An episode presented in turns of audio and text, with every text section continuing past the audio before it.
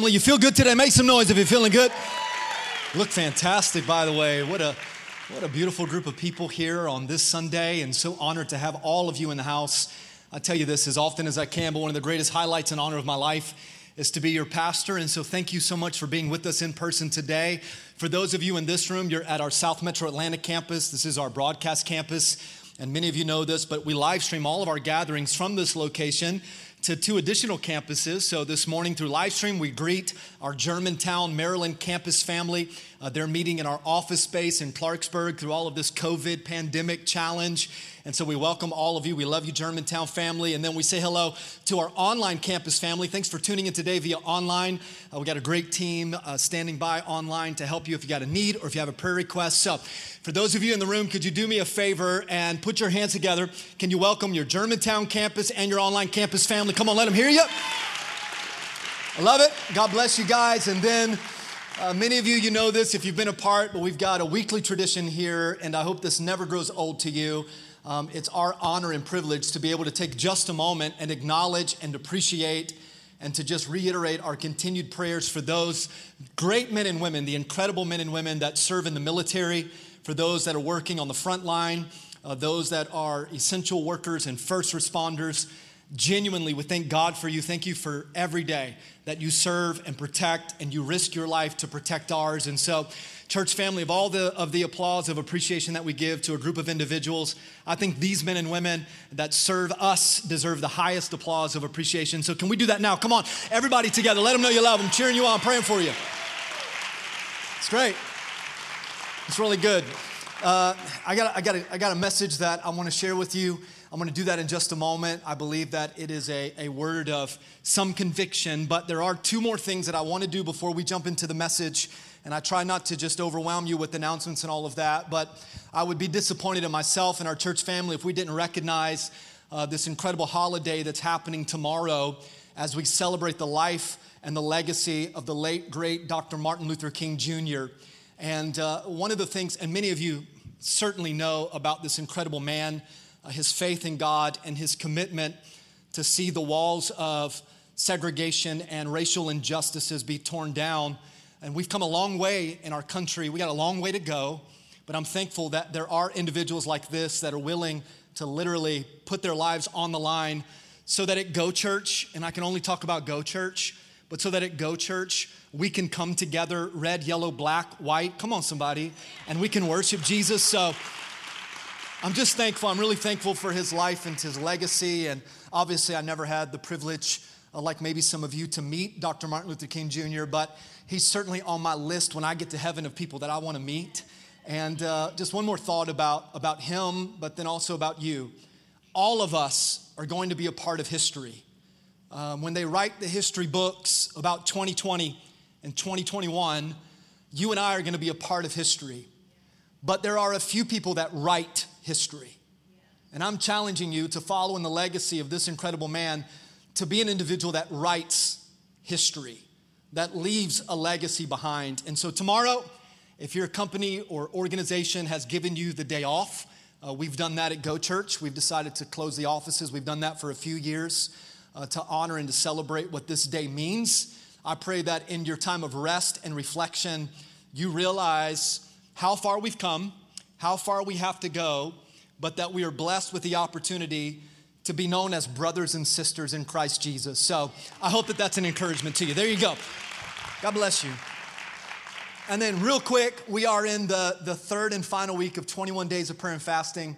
Uh, we've called it Deeper 21. It has been an incredible journey. Many people have participated both in person and online. And there are, there are a few moments in the life of a pastor uh, where you can just be exceptionally proud of your church family and uh, I have a, a, pretty, pretty detailed journal of those moments that I can go back and say, man, I'm really proud of my church for this particular reason. And every time we come to 21 days of prayer and fasting, it just overwhelms my heart with great appreciation for the type of church that God has entrusted Kimberly and I to pastor.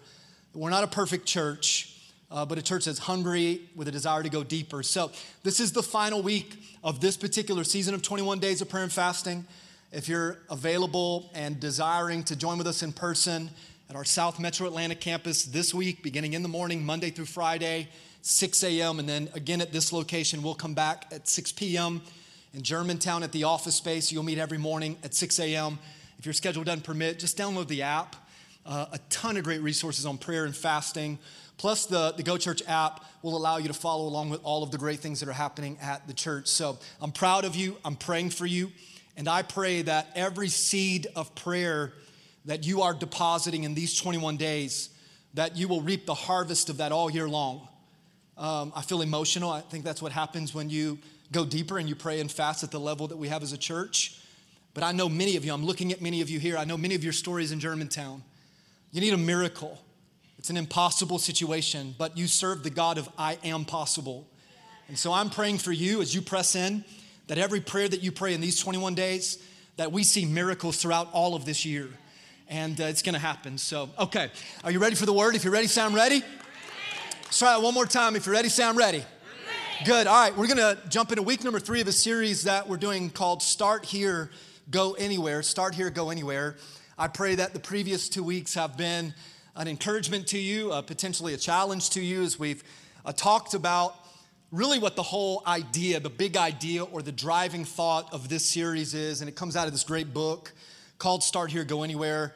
A dear friend of mine, Richie Hughes, uh, is a, on staff at a mega church, was an executive pastor at a mega church, and just felt in his heart impressed to write this book on what it means to make good choices and how you recover from the bad ones. As a matter of fact, that's, that's the whole premise of the book. And that is the reason that we're doing this collection of conversations around this driving thought here. Richie's going to be with us in a couple of weeks, the last Sunday of this month. He's going to share more about the book. Um, there's a big part of the book about uh, his brother contracting HIV. He talks about that and the choices that were made there. If you've not yet picked up a copy of this book, you can do so. It's available on Amazon. Uh, we've got a few more books available at Next Steps at both campuses. So if you want to purchase the book, it's a great investment, like 13 bucks, a great investment into your personal life. I think if you take this book, you take the Bible, come on, and then you take this series, I really believe in my heart, and I'm not just saying this, but I feel like every sermon that is preached from this platform and every series that we do is, you know, beneficial and helpful in your faith journey. But I don't know of a better conversation to have as you end one year and you begin another year on the idea of how do we make good choices. I mean, how do we make good choices? How do we overcome the bad choices that we've made? A little, little crowd participation here, everybody in this room and in Germantown as well. But how many of you would say, like, I want to make some good choices in my life? Come on, let me see your hands. Hands up, Germantown too. All right, hands down. Then how many of you would say, I'm sitting by someone that continues to make bad choices? Come on, let me see your hands. Hands down. Come on, people. I think all of us can connect to the idea that we want to make good choices, but sometimes life happens and we fall into the trap of making poor decisions, of making poor choices. I've said this now three Sundays in a row about the idea of making good choices and what it means to make bad choices. But at the end of the day, your life is shaped by the choices you make. I think you and I get caught up so much in the big rocks in life, the big decisions in life. You know, where am I gonna move? What job am I gonna take? Who am I gonna marry? Yeah, I mean, you should concern yourself about making those decisions before you make those decisions, but don't underestimate the importance of every choice you make. I mean, every single choice that you make is connected to your destiny. So I would say it like this this isn't on the screen, but for you to write down, your decisions determine your destiny. A collection of all of those choices, not just the big ones. Yeah, the big ones have big consequences, but every choice has a consequence. I mean, and I, this series and today's conversation, I can get as practical as you want to go. I mean, from the choice of hitting your snooze and being late to work to as hyper spiritual as you feel like you need to get to. But at the end of the day, all of your success, all of your failure, your life's journey is because of the choices that you make. The money you have or the money you don't have. The family dynamic or the family dysfunction. The status of your physical health and spiritual health. Again, all of it shapes and takes shape because of the choices that you make. Uh, that's why, and I'm not trying to be that like hyper spiritual, you know, so heavenly minded, I'm no earthly good kind of guy. But I think that we make so many choices without considering the ripple effect of the consequences. Uh, Solomon, and I'll talk a little bit more about Solomon uh, later on in this message, but he teaches us and reminds us that it can be the little foxes that spoil the whole vineyard. It's the little things, the little choices that we make that we may not see, think to seem that they're a big deal, but they're, they're a tremendous deal. And so all of the choices that you make, they, they shape your future. And the older I get, and we'll talk a lot more about wisdom today, but the wiser I become, the more mature I become. Come on, somebody, that's why there's so much gray in this beard. Come on, can I get a witness? I think I'm just learning that there comes a point, and I'm talking about me, I'm not talking about you. This is a judgment free zone, it's a judgment free sermon. But there comes a point where I recognize that I have to stop pointing the finger of responsibility at somebody else and take ownership for the outcome of my life because of the choices that I have made. Does that make sense? And when you talk about making good choices and recovering from bad ones, I mean, at the end of the day, there are brilliant minds that you could turn to that would unpack this thought. I mean, you could talk about certain scholars and theologians and you know, professors and all of that. But I want to share with you what Dr. Seuss says. Come on now. Here's what Dr. Seuss says. And think about this. He says, You have brains in your head. Look at somebody near you, say, Use it. Come on now. You got brains in your head, you have feet in your shoes. You can steer yourself in any direction you choose. Isn't that true? Now, I know that there are external factors that create challenge and difficulty in our life, but at the end of the day, you got a brain in your head and you got feet in those shoes. Those shoes, you paid a lot, you made a choice to pay a lot of money for them shoes. Come on now.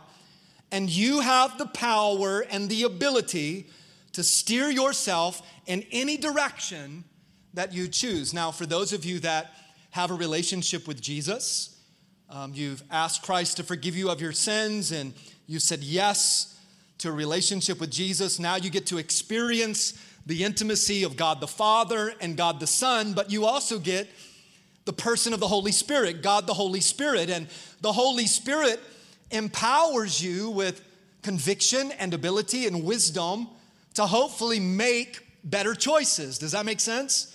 But at the end of the day, believer or not, you have free will.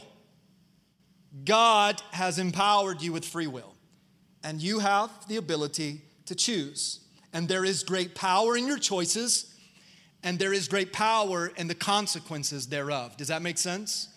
So, we jumped into this series three weeks ago. I, sometimes I'm guilty of like re preaching stuff because I just want to make sure we got it, you know, but give me just a moment to cycle back through week one. So, we jumped into this whole conversation talking about taking control of our thoughts. Paul told uh, the church at Rome, and it's still applicable to us today. He said in Romans 12, he said, Do not be conformed any longer to the pattern of this world, but be ye transformed by the renewing of your, your mind. Right? Solomon said that as a man thinks in himself, so is he. The Bible goes on to say that you and I should take captive every single thought. And at the end of the day, your life is going to drastically change the moment that you recognize that you have the ability to control your thoughts. Now, this is week one, so if you missed it, you go back, you hear the whole thing. It was magnificent. but your thoughts promote feelings, and your feelings provoke actions. Every choice begins with a thought, a positive thought or negative thought. And the outcome of that thought leads to an emotional response, unhealthy or healthy, which then leads you to a choice. In the moment that you begin to control your thoughts, your life is going to change. Last week, we talked about establishing core values.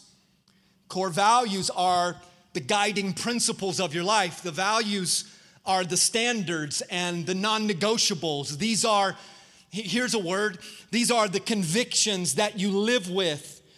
It is a, a core value is a pre-decision. A core value is a choice before you have to make the choice. So if you desire to be a man or woman of God or a person of integrity or purity or trustworthiness or whatever your fill in the blank is for your core values. And I gave you that homework assignment. You know, go home, write your own eulogy, because from that eulogy, you'll begin to surface the core values that you want to live your life by. Now you've made a pre choice. And those core values will empower you to make good choices and overcome the bad choices. These, these core values are the guardrails. Does that make sense? And so, in each of these conversations, I've been guilty of saying, now this is the most important one. Week one, this is the most important one.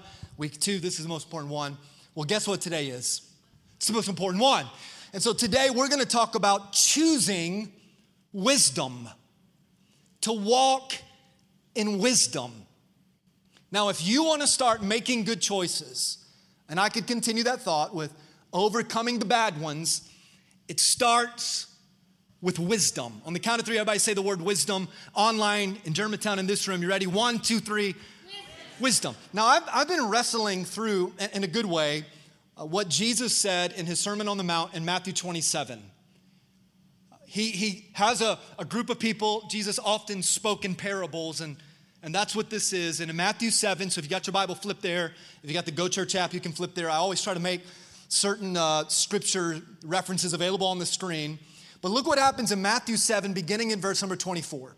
This is Jesus talking, and he says, Therefore, everyone who hears these words of mine and puts them into practice is like a wise man who built his house on the rock. Jesus is not talking about Dwayne Johnson here. Come on now. He's talking about himself, the rock. Now, while Jesus Christ and I share the same initials, JC, I am not he, okay? I am, however, been empowered and given the responsibility to be the pastor of Go Church. That means that with great preparation and with great prayer, I try to stand on this platform and hold this microphone to bring you not just my thoughts, because my thoughts aren't really important, but to bring you a message from the Lord. I really try to lean in and tap into the Holy Spirit to hear what God would want to say through me, which is a miracle in itself that God would want to use somebody like me. I told the Lord that the other day. I said, Man, I am humbled that you would choose to use someone like me. And He said, Well, I did use a donkey, so come on now. to bring you a message. And so I would say, again, please don't take this out of context. I am not Jesus, but every time you hear a sermon, you then have a responsibility not just to be a hearer of that word, but a doer of that word. And Jesus says, so anybody who hears these words of mine and you put them into practice, you immediately qualify as a wise person because you have made a decision, a choice to build your house on the rock. And I want you to see this next verse because it is a sobering reminder about the reality of life. The rain will come, storms are gonna come. And every time the rain comes, what happens? The streams rise, the winds will blow, and they will beat against your house. Do you get that? Life's gonna happen, storms are gonna come. And he says, but it will not fall because it had a firm foundation on the rock. Does that make sense? So, wisdom produces a choice to build your house. Now, house can be synonymous with anything really that your heart would desire. If, you, if you're building a family, uh, if you're building your company, if you're building your spiritual life, you have a choice to make. You can choose to build it on the ways of God or the ways of the world.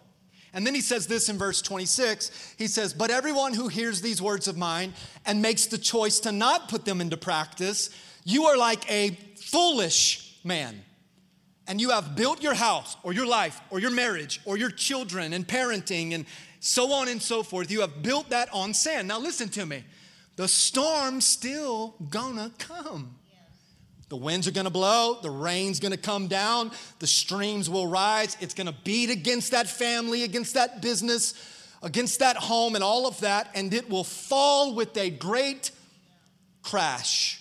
Now, I want you to notice something, and this is important about what Jesus is saying to those that are listening, and it's important for you as well. Most of the poor choices that we make, most of the bad decisions that we make in life, have nothing to do with a lack of knowledge. Both of these builders heard the word of the Lord. It had nothing to do with knowledge and ignorance, it had everything to do with obedience and disobedience. And I would say the same is true for you and I.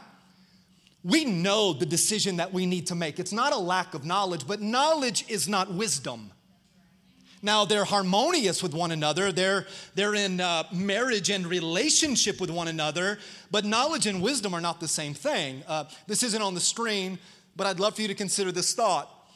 Knowledge is understanding that a tomato is a fruit, wisdom is not putting that in a fruit salad. Somebody say amen to that. Big difference between knowledge and wisdom. Let's go back to Solomon. I've talked about him a number of times. Why? Because the Bible tells us that Solomon is the wisest man who ever lived. And I'm going to show you one verse that if you if you stopped listening to everything that I ever said again, uh, if you stopped ever reading the Bible, which I don't encourage either of those, come on, but you adopted this one verse, your life would change immediately. Solomon says this he says, The fear of the Lord is the beginning of, try it again, the beginning of. Okay, now this is where the message begins to shift with a little bit more conviction. And not just conviction for you, but great conviction for me. I do not believe, and I'm just gonna lump all of us together, not single any one of us out, but I do not believe that we genuinely have a holy, reverent fear of God. This is why I say you adopt this one verse and you begin to walk in not a legalistic fear, okay? Not an unhealthy fear. God is not looking to just punish his children. Uh, it's the opposite. God loved you enough that he sacrificed his own son. That was a choice he made because of his love for you. But if we filtered every choice from the smallest, most, you know, minimal choice to the biggest one with the filter of the fear of God, man, we would then begin to reevaluate the choice that we're about to make. Does that make sense?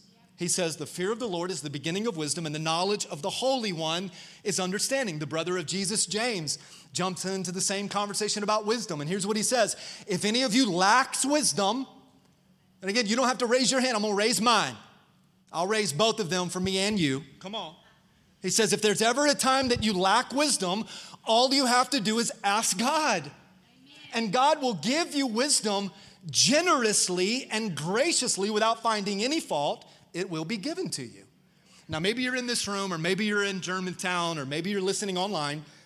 And let me preface this by saying I hope that this group of individuals are here, but you're skeptic.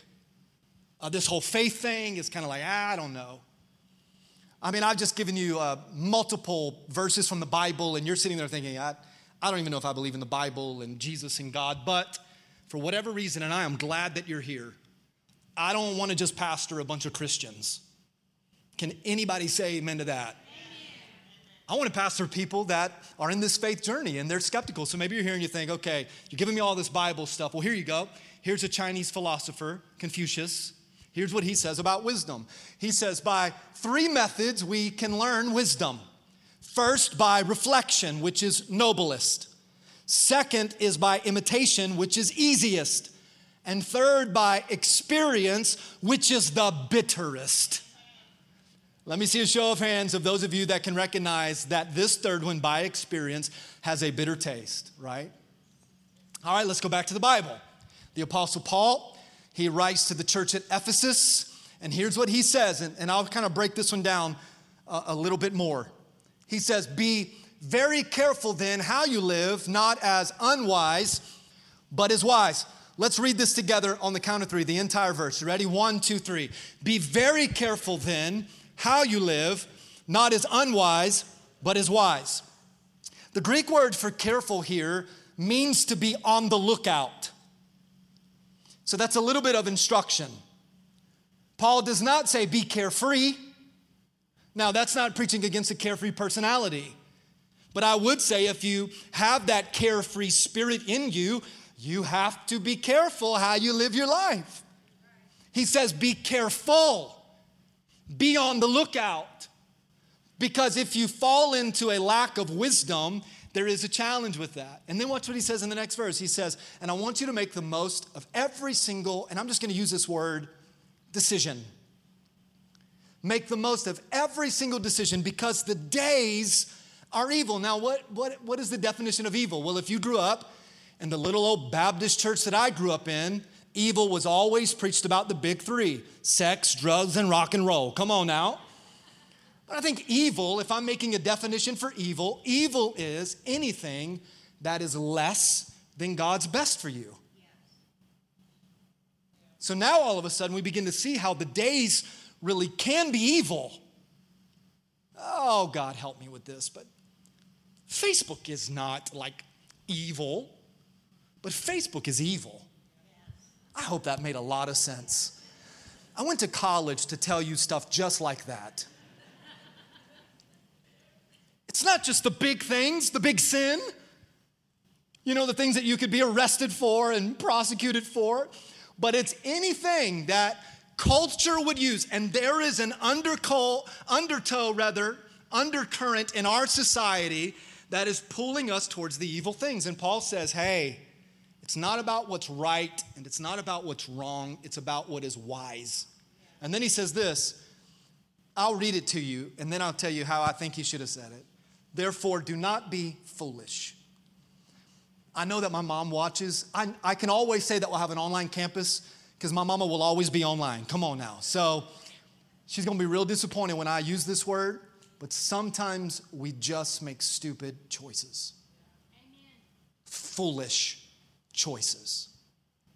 And it's not because we didn't know, it's not a matter of knowledge and ignorance, it's a choice of obedience and disobedience. I got about 15 minutes left in this message, give or take. I want to give you three questions. Um, I wish I could stand up here and tell you that. Every choice I make, I filter through these three. I'm human, okay, but I try to use these three questions as a filter or as a process of living a life of wisdom on how to make wise choices. So here they are three questions that I believe will help you make wise choices. If you give me 15 minutes, I'll get you out of here, but this could really impact your life. The first question that I would challenge you to ask in the process of making a choice is this In light of my past experiences, what is the wisest thing for me to do? Okay, so now when you're faced with an opportunity, and it can be any choice, just go back to the last time. So again, we can go as simple and elementary as you want. So go back. The last time I overate, how was the outcome of that? Two, here you go. The last time you drank alcohol, what happened? It's rhetorical. Don't raise your hand. Um, the last time you opened up a credit card, how'd that turn out? When I turned 18, leading up to uh, turning 18, which seems like a lifetime ago now, I, I, I began to just get credit card offers in the mail. This is not criticism towards my mother or father, but we never really talked about money. You know, they never told me about, hey, good credit could be important later on in life. So I just opened up all these cards and maxed them all out. And, you know, by the time I got to college, I had a credit score of in the 400s. Think about that. Overwhelmed in debt. Now that I'm older, that credit score is doubled and there ain't no debt. But that was a choice. So the next time that that credit card comes in the mail, or the next time, I would say ladies, but it doesn't just have to be ladies. You go to checkout, and the little cashier person's like, hey, if you open up a credit card, you get 20% off today. Well, 20% off today does not mathematically erase the 19% interest every day. Thank you for the four of you. Awesome. What happened the last time that uh, you went into partnership in business? In light of my past, What am I going to do now? What happened the last time you borrowed money from the bank? Or here's one What happened the last time you loaned money to a family member? And they keep coming back to you like you're Wells Fargo. What happened? What happened the last time you went out with the girls? What happened the last time you went out with the fellas? I'm going to be dignified with this one. I hope you can fill in the thought. What happened the last time you text her at 2 a.m.? Ladies, what happened the last time you responded to him at 2 a.m.? The only text from him you need to get at 2 a.m. is I'm praying for you. Come on, ladies, help me out. It's come over, praying for you. We'll do the laying on of hands. Some of y'all got that, right? And let me say something, because if, if, if I linger here, I'll run out of time, and I got two more questions. This is my story, not your story. This is my conviction, not your conviction. Again, judgment free. This is my microphone, not your microphone, okay? So, so I'm gonna tell you my conviction in light of my past experience. Please tell me that we're all on the same page. This is the very reason that I do not drink alcohol, right here. Do I have some conviction about the biblical interpretation? Let me tell you right now drunkenness is a sin. It's a sin. That's black and white. Do I think that God is going to send you to hell because you had a glass of wine at dinner or you had a drink on a Friday night? Let me say this to you I hope not. Because if it's that easy to get sent to hell, we all doomed. Come on now. But because of this and because of my, my role, I don't, and this is just me, I'm not talking about any other pastor or any other church leader. I don't think that you should see me and Kimberly out on a Friday night having a couple drinks. I think that God has called me to live a life above reproach. Can one person say amen to that? Okay, so this is my this is my conviction. This question is why I don't drink because when I think about my past experience, the biggest regrets in my life the biggest mistakes in my life. God, forgive me. The dumbest choices that I ever made were because of alcohol. So for me, I said, because of my past experience, I, I, will not socially drink. We don't let wine or alcohol, we don't even cook with it. Well, it cooks it all out. Good for y'all, enjoy it. But I don't want to have a stressful day and be like, well, it cooks it out, but I ain't got time to cook. Come on, somebody. So I don't do it because JC is an idiot when he's drunk. And I, I don't have the, the ability or the strength to say no to more than one drink. So I just choose not to do it. Let me take it a step further and then I'll give you the other two questions. This very question right here is the reason that Kimberly and I share a Facebook account. Right here. Because you have to know that before I married Kimberly, all the ladies wanted some of this. Come on now. Oh, this. I knew I'd make you laugh. Come on. Why are you laughing at how goofy looking I am? That ain't fair. No, because listen to me, because in the past, I know JC. I know me. And nobody knows JC better than JC, and nobody knows you better than you. It blows my mind how many counseling sessions we do with couples that, okay, I get it. You don't share Facebook. I'm not telling you to do that. But they don't, the spouse doesn't even know the password to the cell phone. What, what are we hiding? Let me tell you this if Kimberly doesn't know the password to my cell phone, I will never unlock my cell phone. I need her to help me remember things. Come on now. I got nothing to hide there. But in light of my past experiences, you have all the passwords you want. Because my core value, can we tie it all together, is integrity and purity. And some of you are probably thinking, man, what have you done in your marriage? Listen to me. Nothing. Because, in light of my past experiences, I've created guardrails to protect the integrity and the purity of my marriage. Does that make sense? Okay. So you have to go back before you can go forward and say, with the choice that's in front of me, from small to large, let's look in the past. And now we can make a decision for, for the now. Number two is this in light of my present circumstances, what is the wise thing for me to do? So now we're not just looking back, but now we're looking at the reality of now.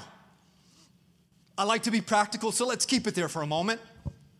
When Kimberly and I, when we first got married, um, we were called what is known as a dink couple double income, no kids, D I N K.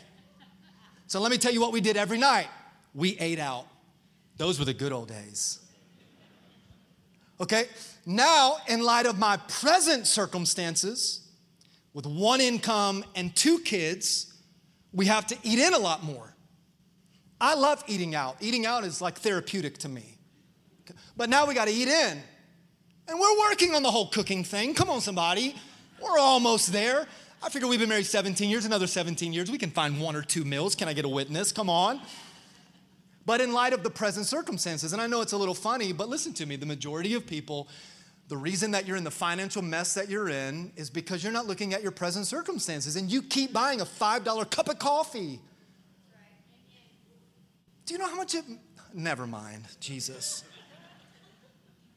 How about this in light of my present circumstances? Some of you have some health things. I'm not, I'm not being judgmental, but you got some health stuff going on. So, I mean, look, if you got diabetes, you can't keep eating Little Debbie. If you got acid reflux, I know you love Mexican, but just chill. In light of my present circumstances, here's what's gonna happen. Some of you have already experienced this, so this is just a real time example. Um, the economy has just been wild for the last year, and so the government has sent people stimulus checks. Uh, we've been a benefactor of the stimulus check, and here's what the government says. Now, use this money to stimulate the economy. And so you, you, you may be getting some money in your account if you haven't already, and you're gonna have a choice to make. Let's take a, a you know, a tremendous vacation, but in light of my present circumstances, you don't have a job. You're late on the bills. You're behind on the mortgage or the rent. Do you see, do you see the point that I'm trying to make? Some of you have job insecurity. So if you're if you don't know if you're gonna be laid off or you're gonna have a job next year, please listen to, to the heart of your pastor. Right now is not the wise time to buy that car or to buy that house. Yeah, but I can afford the payments. No, you can't if you get laid off. So you got to look at the present circumstances. Maybe you have a great job. Okay, it is a wonderful job. So now, in light of your present circumstances, remember when you used to could stay up to like 3 or 4 a.m. and then sleep in to like 2 or 3 p.m.? Some of y'all know some people like that. Come on now. But because you got a good job, you got to go to bed on time. You got to get up on time. You got to get to work on time. I hope all of this makes sense. Some of you are nodding, others of you looking at me like a cow looking at a new gate. And that's cool. But in light of my past experiences and in light of my present circumstances, this is just an evaluation. This isn't overly complicated. It's an assessment to help you make not the right choice, but the wise choice. Are you with me? All right, come on and give Jesus some praise. Let me just see if you're with me. Come on. All right. In light of my past experience, in light of my present circumstance, What's the wise thing to do? Here's the last one. In light of my future hopes and dreams, what's the wise thing for me to do? Irregardless of your age, we all have hopes and dreams. The only way to achieve that hope and dream is to make wise choices today. Today. I talk to people all the time that desire to retire one day, whatever that looks like, however you define that. I just want to let you in on just a little secret about retirement. You're going to need some kind of money. So, what are you doing now? In light of your future hope and dream, what are you doing now? And then this is the rebuttal almost always. Well, I'm in debt. Well, if you want to be debt free, if that's a future hope and dream, what's the plan? This isn't a message about money, but listen to it for a second.